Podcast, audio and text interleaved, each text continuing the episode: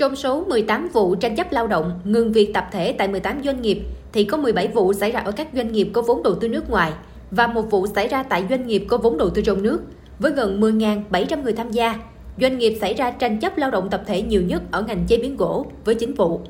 Bên cạnh tranh chấp lao động tập thể, thì tranh chấp giữa cá nhân lao động với người sử dụng lao động cũng có xu hướng tăng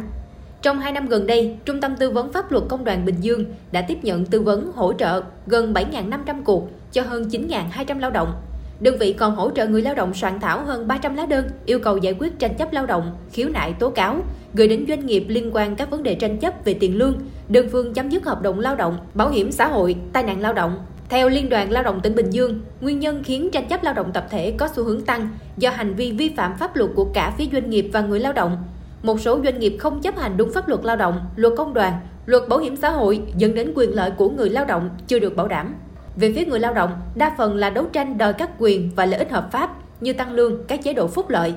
Tuy nhiên, vẫn còn một số vụ tranh chấp lao động xảy ra do sự thiếu hiểu biết của người lao động về các quy định liên quan đến pháp luật lao động, việc làm hay do bị kích động lôi kéo.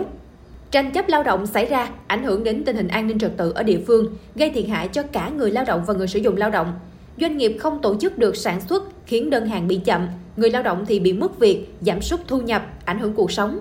Ông Nguyễn Đình Khánh, Phó Chủ tịch Liên đoàn Lao động tỉnh Bình Dương cho biết, hiện nay các ngành đang đẩy mạnh việc tuyên truyền pháp luật, kiểm tra giám sát việc tuân thủ pháp luật của doanh nghiệp, từ đó kiến nghị với lãnh đạo tỉnh xử lý nghiêm các doanh nghiệp cố tình vi phạm pháp luật lao động. Công đoàn cấp trên cũng khuyến khích công đoàn cơ sở phối hợp với chủ doanh nghiệp duy trì tổ chức hội nghị người lao động, đối thoại tại nơi làm việc. Tổ chức tốt đối thoại định kỳ tại doanh nghiệp thì thông qua đó nhiều cái kiến nghị của người lao động, của đoàn viên tại doanh nghiệp được doanh nghiệp tiếp thu và giải quyết kịp thời. Ờ, kéo giảm cái số lượng vụ tranh chấp lao động đình công để làm sao kịp thời là xây dựng cái mối quan hệ hài hòa, ổn định và tiến bộ tại doanh nghiệp theo cái chỉ thị 22 của ban bí thư.